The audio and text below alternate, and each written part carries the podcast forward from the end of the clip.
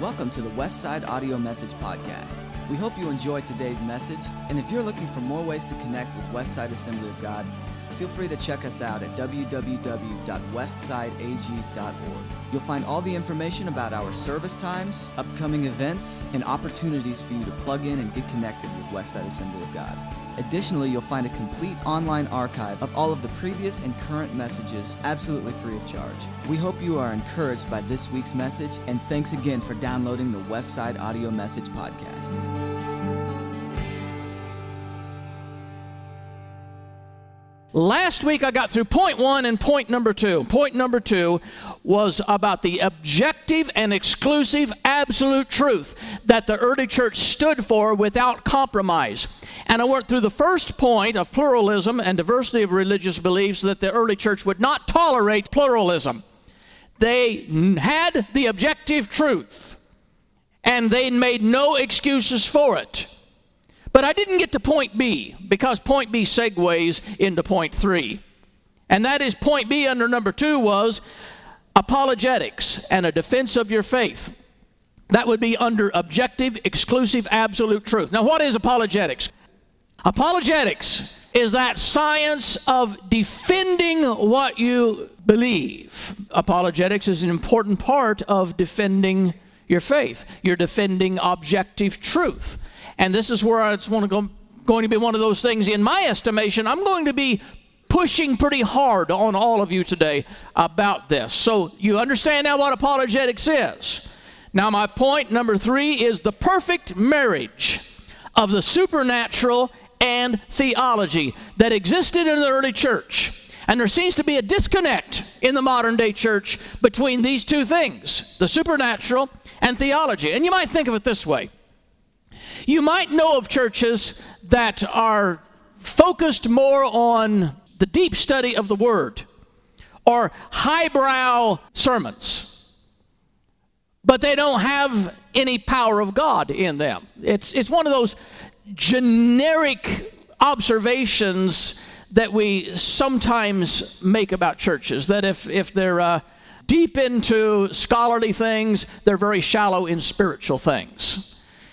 I don't know why we think like this. Uh, and I think that's an oversimplification, but it's something that we have commonly come to think of. Uh, as a matter of fact, there has been a criticism commonly existing in uh, Christianity uh, uh, among Christian people that anybody who goes to a, an institution of higher learning uh, for, for the Bible, eh, they go to what we call it a seminary and come on, people, you know what I'm talking about. What, what is the critical uh, thought about ministers who go to seminaries? Yeah, everybody thinks, oh, you, so you went to a cemetery, huh? Because they associate higher learning with being spiritually dead. So if you go to a cemetery, you die spiritually, and you come out and you know everything, but you have no power of God. Now, people may know of instances where that has happened, and so they may think they're making a, a, a legitimate observation and claim. But the early church had a perfect marriage of good theology and the supernatural moving in its midst. That's what we want to strive for. On the other hand, if you if you flip that example over and, and you go to these churches that maybe they're, they're more demonstrative, uh, they, they like to believe that they really let the Holy Spirit move. And I mean, people are running to and fro and rolling on, rolling on the floor and frothing at the mouth. And, uh, but they, they're, they're, they're only about an inch deep in the Word. They don't know anything about theology, but they've got the power of God. Now, somewhere between these two extremes has to exist a healthy church that has a good handle on their theology and they also have a good handle on the presence of God and the power of God in their midst. What's wrong with that? The two are not mutually exclusive. We can study the Word, we can go deeper in the Word, and we can still have the power of God in our midst. One should not exclude the other. I kind of think that the enemy, you know who I'm talking about? Oh, Slewfoot I, I think he kind of gets in and messes things up sometimes. He's probably partly responsible for uh, in, intellectual churches drying up or for spiritual churches having no concept what they believe in. I think he is responsible for causing havoc in the church, and it wouldn't be beyond him to contribute to that confusion. Now, let me read what this commentator, as I, as I did in the style of this message last week, what this commentator has to say on this subject matter, and then I will key off of that. He says, In an age where specialization has hit evangelism so much that we rarely find churches that emphasize healing, also emphasizing apologetics. Acts presents a church where the same individuals performed healings and preached highly reasoned apologetic messages. Now, the comment that I just read is to me startling. And I'm going to repeat this one phrase. We rarely find churches that emphasize healing, also emphasizing apologetics. And I have to say, I think that's probably a legitimate observation, but I have to challenge that and say, why? Why does that have to be? Why do we have to have churches that are more focused on apologetics that really don't want to see the power and the move of the Holy Spirit. We're too smart for it? We're too educated for it? Or churches that like to party in the power, who don't care anything about studying the Word. We don't care. Like one ambitious young man that went to college one time blurted out he was a little angry at his professor for pushing them on on uh, understanding the bible and rightly dividing the word of truth and bringing him to account for what the bible says as compared to what he rehearsed and what he practiced and what he believed in. He finally got ex- uh, exasperated. He said i don't care what the bible says. We want the spirit to have his way you ought to care what the Bible says, and you ought to let the Spirit have His way, but you can't say, I don't care about one because the two are incompatible. And then on the flip side is those who emphasize apologetics and theology, and they dry up from the lack of power of God in their midst. Why do churches who are high on the power of God minimalize the intellectual academic side of their faith? And, and I told you about the, the, the joke. It's not a joke, but it's uh, of substituting cemetery for seminary. My Sunday school teacher, the man that, that I grew up under, he considers himself quite a Bible scholar. He loves God with all his heart. He studies his Bible very much, but he's not a very good scholar, I promise you. but he thinks he is and he's got a little bit of a chip on his shoulder. So when I go back to my hometown and I visit with this man, all he wants to do is just try and demonstrate how much he knows about the Bible, which, just between you and me, it demonstrates how much he doesn't know every time he does this. And I love the man dearly, and I appreciate what he did in teaching Sunday school class and doing his very best. But every time I meet with him, he has to make that comment about these preachers that go to cemeteries to get their degree every time. And I challenged him last time. I said, What is it you have against higher learning about the Bible? What is it you have against people going to school to better understand God's Word? And he never gives me a good answer. He just conveniently forgets the argument. Next time we meet, he wants to talk about preachers that go to cemeteries. Now, some people, his needle is stuck.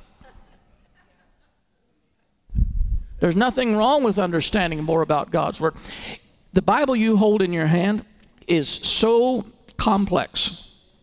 The languages it was written in, we don't understand very well. We are taking our finest scholars in the world to better understand Hebrew and to better understand Greek and trying to get into the Greek of that day, which is different from the Greek of this day, and understand the grammar of those languages and what they were really trying to say. And we've got scholars trying their best to help us understand what was it really saying. And they got these other little people running around criticizing them for giving their best effort to understand God's word. I want to understand God's word, don't you? It'd be a tragedy for us to possess God's word and not really know what it's saying. It'd be a tragedy for us to think that whatever they translated into English, that that's the final word. that it doesn't get any better than that. That whatever it says, you know, the translations are being refined all the time. They're getting better all the time. They're casting light on, on, on scriptures that we did not understand even a hundred years ago. It's getting better all the time. I think we ought to applaud that. We ought to celebrate that. That's a good thing. But we can't lose the power in the process. There is the story that is told about the young man that went to college, Bible college.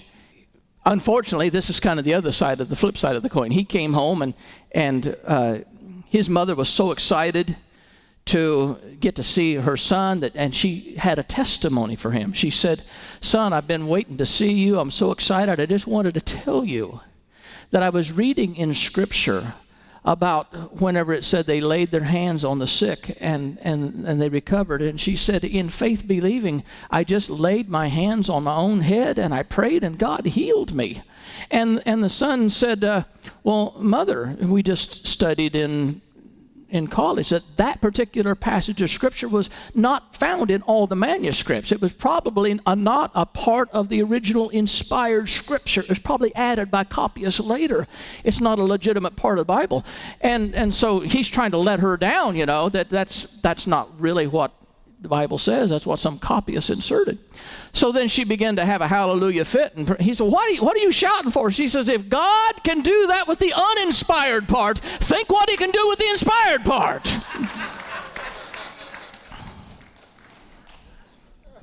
well, we've always got this tension between the intellect and the spirit. But we want to marry them together successfully like the early church did.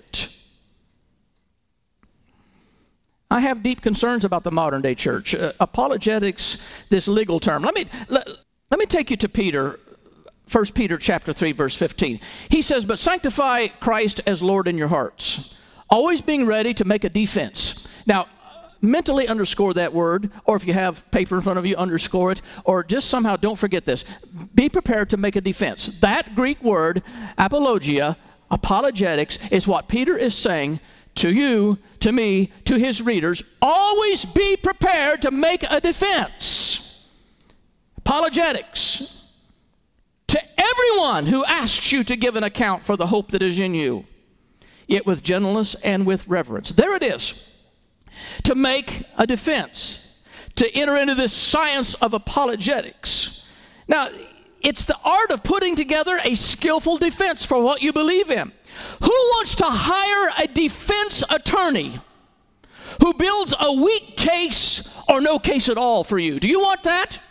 You don't want an incompetent attorney. You want somebody there who is skilled enough to present a case that is going to benefit you. You want that. You want a strong defense. You need that strong defense in your faith as well. So when Peter said, You ought to be highly skilled enough to defend your faith, that's where I said, I'm going to get in your face today. I'm assuming that most of you here today believe in the fundamental things that I believe in, that we all ought to believe in. I'm assuming you believe there is a God. I'm assuming you believe that the Bible is the inspired, infallible Word of God. There's a lot of things I'm assuming you believe, but it's not enough to simply know what you believe. Peter's saying, I'm telling you, you better know why you believe it. You know how important this is?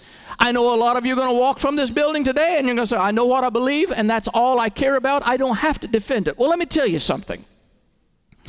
Just that basic level of I just know what I believe is not good enough. You know why? Because let's look how this applies in, in other areas. In other words, you say, I believe there is a God because believing in that appeals to me. I like the idea. It comforts me to think there is a God. Peter said, Be prepared to give a defense for your faith to anybody who challenges you. So somebody comes up to you and says, Prove to me there's a God. Tell me why you believe in a God. And your comeback is just because it appeals to me to believe that. That's not good enough. This, this basis that it appeals to me, like Scientology just appeals to Tom Cruise.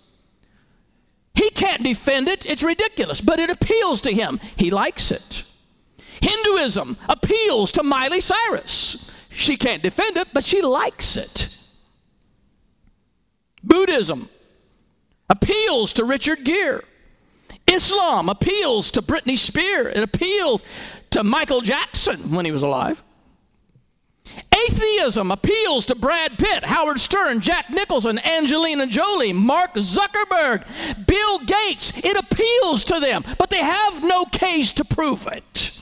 They just like it.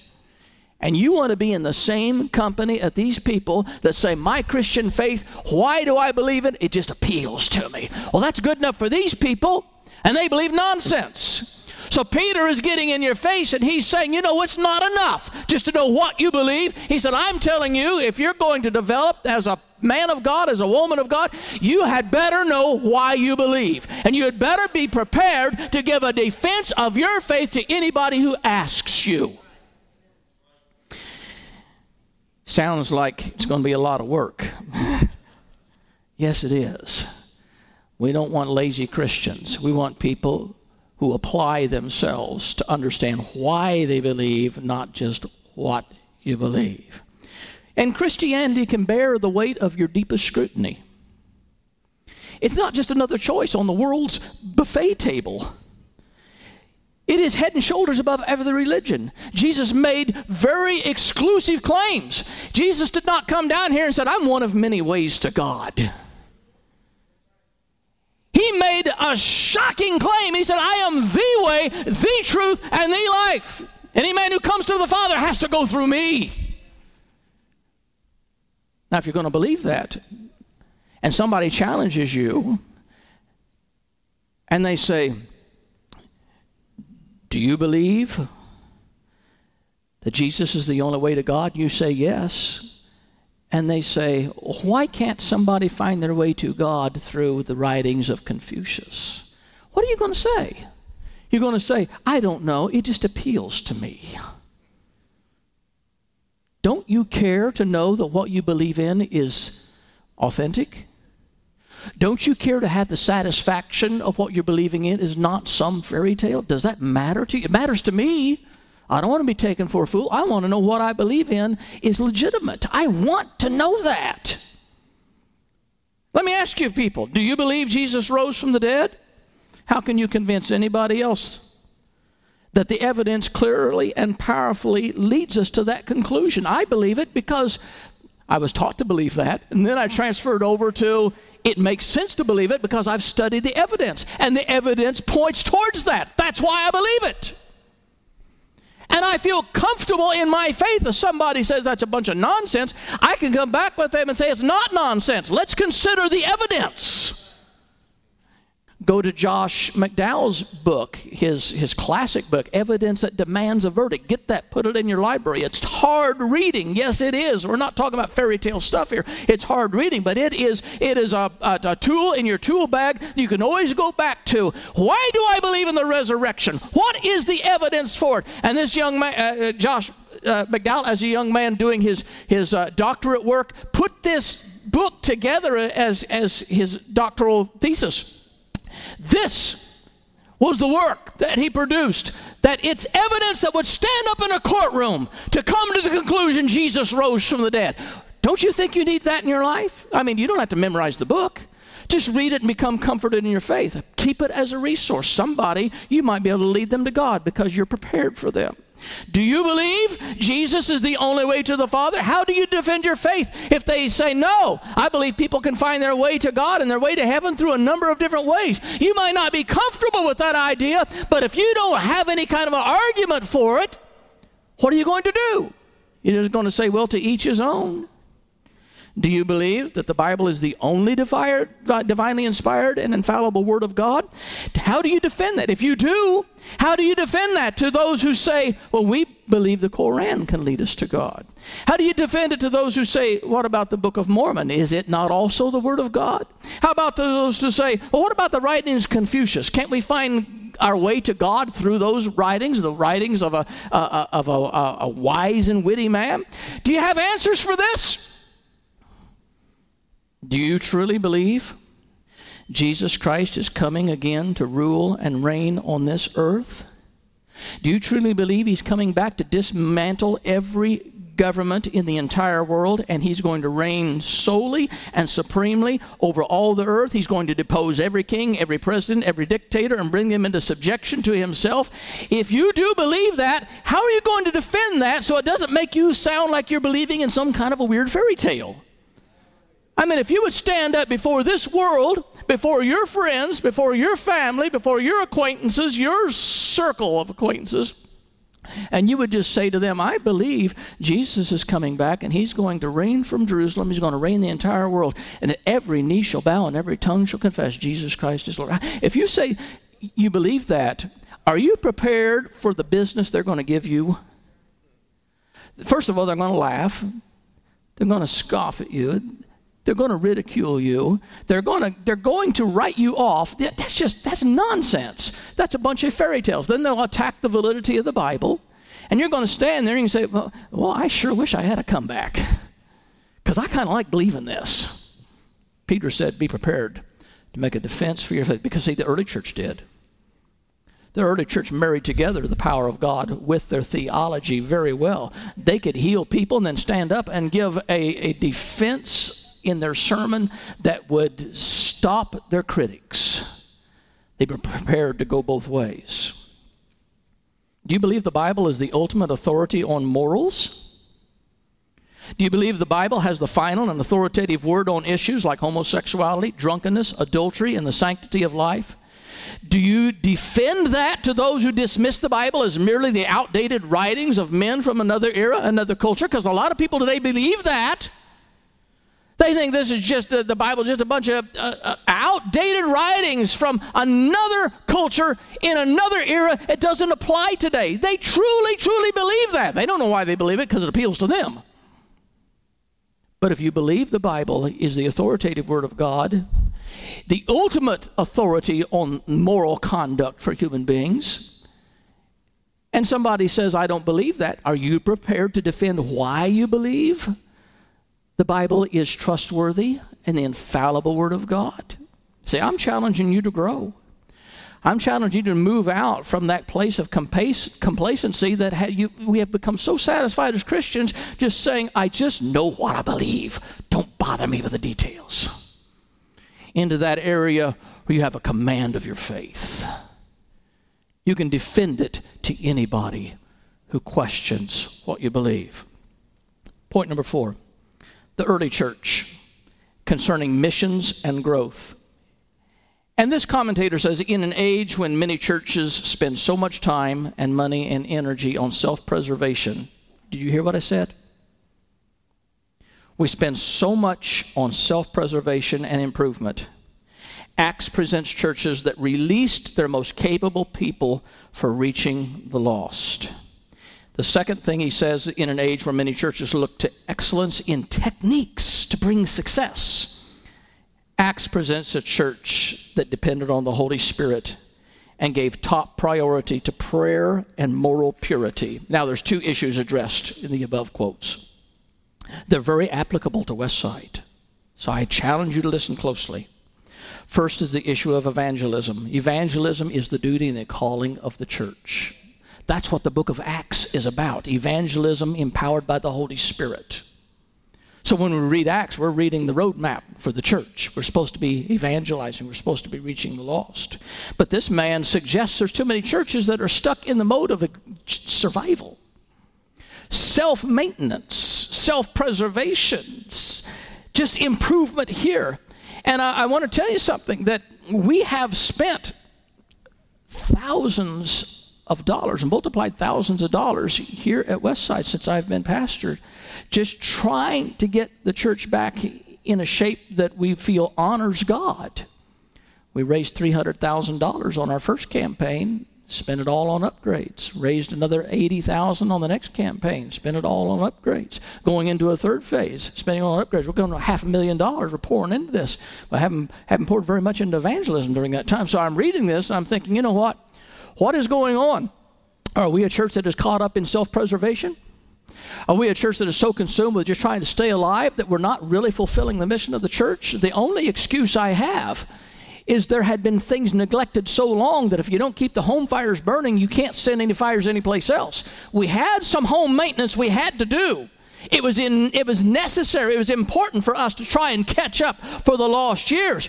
But I, am telling you, we still have to keep our eye on the mission and the calling of the church. And what, that, what is that? That is still not just to have a nicer building, but it is still to reach the lost. Of course, this is this is a part of our whole plan. Is we have a place where we can effectively call it a home church for the next few years instead of folding it up because the rust corrupts and the moths uh, eat it up. If we have a place, we have a home base from which we can work.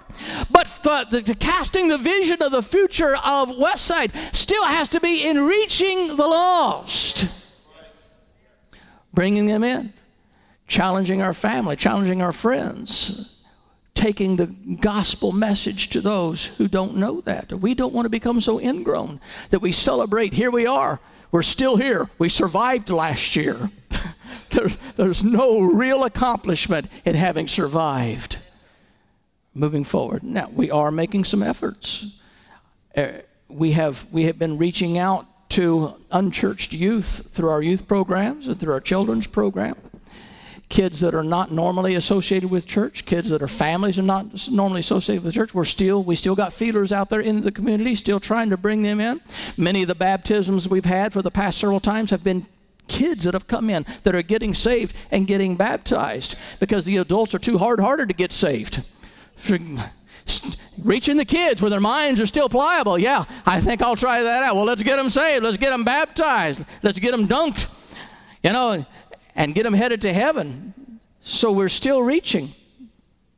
But let's not lose the mission of the church. Right now, we're trying to be honest stewards of what God has given us. Let's don't forget the evangelistic arm of the church. The second thing under this church and mission growth church mission and growth is the issue of church growth. For I, have pastored for 39 years now. I can tell you unquestionably, without reservation, I have never, in, in my entire life, in my entire ministry, seen so many resources books, seminars, videos, and consultants promising to teach you the cutting edge technologies and how to make your church grow. And it just grates on my teeth. I can't stand it because the purpose of the church is not church growth. The purpose of the church is obedience to God in carrying out the commission to take the word to the world, to disciple all nations. The purpose of the church is to sow and to water. And, and, and what is the final what is the final component here? Who gives the increase? God gives the increase. And when we leap over all the other stuff and say, now let's strategize. How do we make this church grow? You can get numbers. I can fill this building. I promise you I can fill it. I'll take it out and add this week. We're going to have free beer and strippers next week. We'll fill the building. But that's not what the church is supposed to do. We're not looking at growth, we're looking at discipling people. We're looking at growing people, not growing churches. And that's the problem is we get looking at what does it take to get numbers in here? What does it take to get? It's not what it's about. It's about taking individuals and making them take another step in God to where they make advances in their spiritual life and they're prepared to give a defense of their faith on a one to one level. You're the evangelists. The Bible called me to prepare you. I'm one of the gifts from God, and I don't mean to sound that my position as a pastor. And he gave some pastors and evangelists and teachers and apostles and prophets to the church for the building of the church, for the perfecting of the saints. I'm trying to equip you to be the evangelist and the light in the darkness where you are.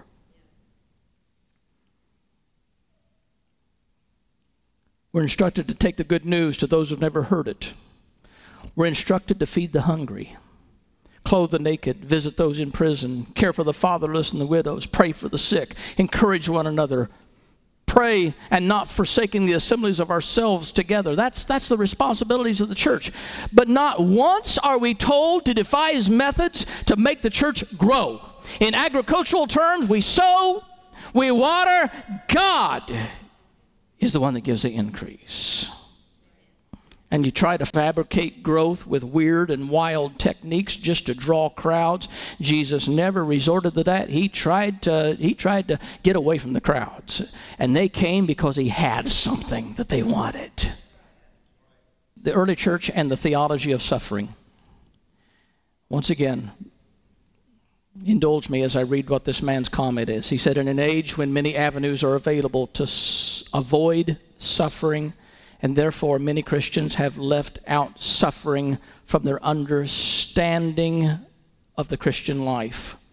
Acts presents a church that took on suffering for the cause of Christ and considered it a basic ingredient of discipleship. We don't like to talk about inconvenient Christianity. We don't like to talk about suffering Christianity. My goodness, no, we like to talk about these positive confessions, pastors name it and claim it pastors, divine healing, divine health pastors that want to tell you all you got to do is just write your own meal ticket and God will meet you there and you don't have to live in poverty and you don't have to have any sicknesses. And if you do, you probably got sin in your life and all this nonsense. People flock to that because they want a religion that without a reproach, they want a, a, a crown without a cross, they don't want to suffer.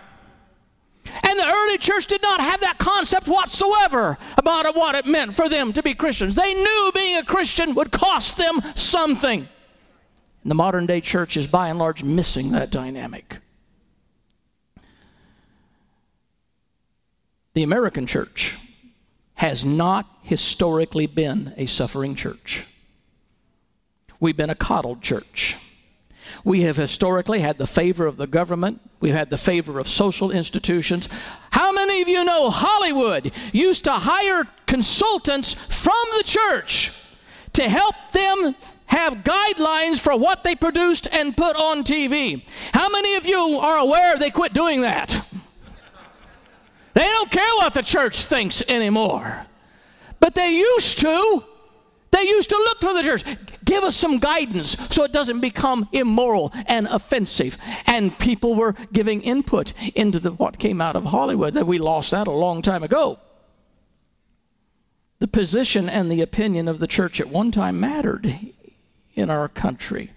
Biblical principles were woven into our founding documents. The existence and sovereignty uh, uh, of God was automatically considered a given whenever they established this nation. Christianity was freely mixed with government at many different levels. Scriptures were embossed on the buildings and the structures in Washington, D.C. Prayer was welcomed and valued to open the sessions of Congress. National Day of Prayer was instituted to acknowledge our need for God's guidance and God's blessing at one time, schools opened their classes daily with the Pledge of Allegiance and with prayer. And the church was uh, respected and accepted by all. How many of you went to school where they opened the day with prayer? Can I see your hands? Would you look around, people? Would you look around? It really happened in America one time.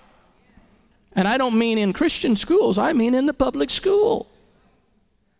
But the point is, We've had a soft existence as a church. We've had the favor of the nation, of the country, of the institutions.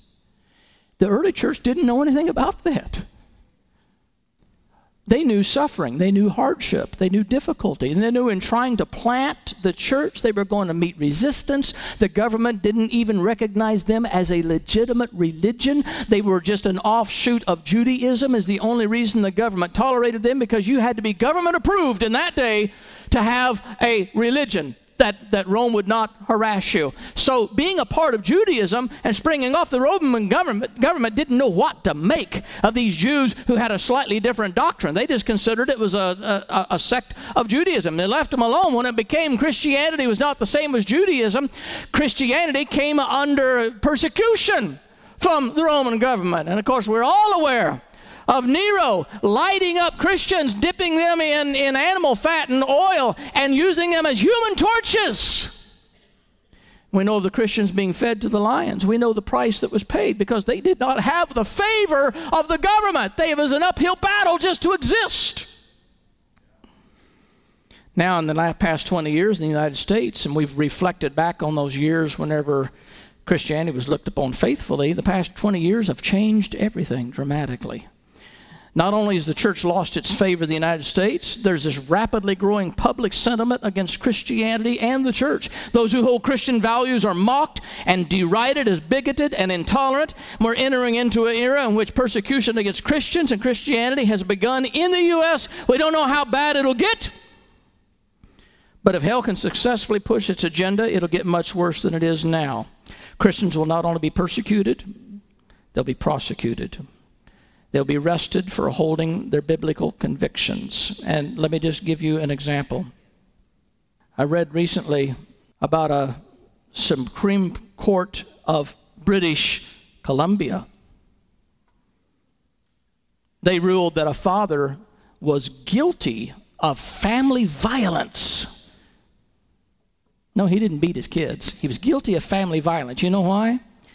Because he referred to his transgendering daughter by her biological gender.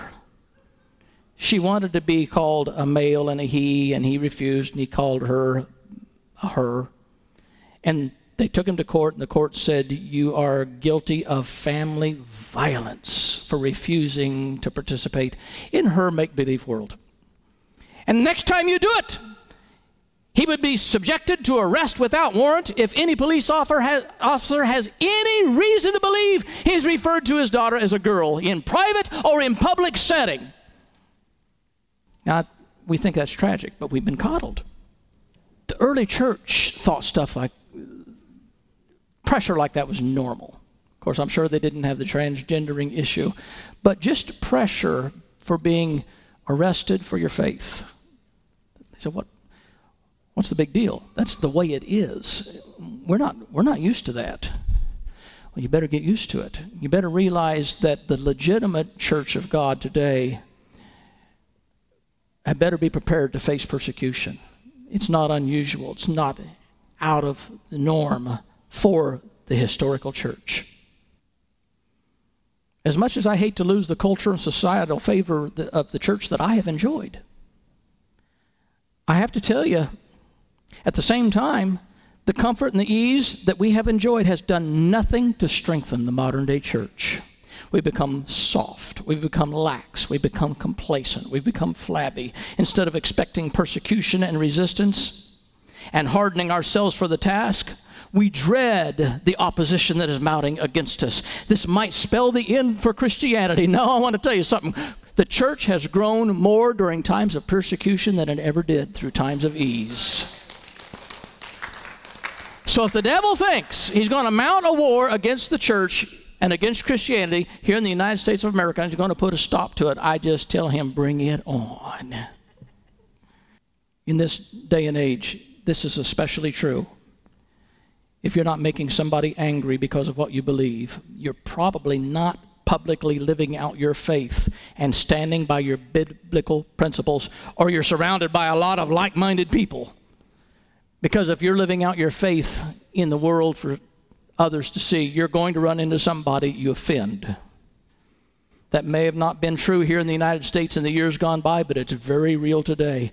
I'm just questioning as my final question, my final part are you ready to be a part of the persecuted church? Or are you going to compromise your faith just to keep the peace? Worship team, come.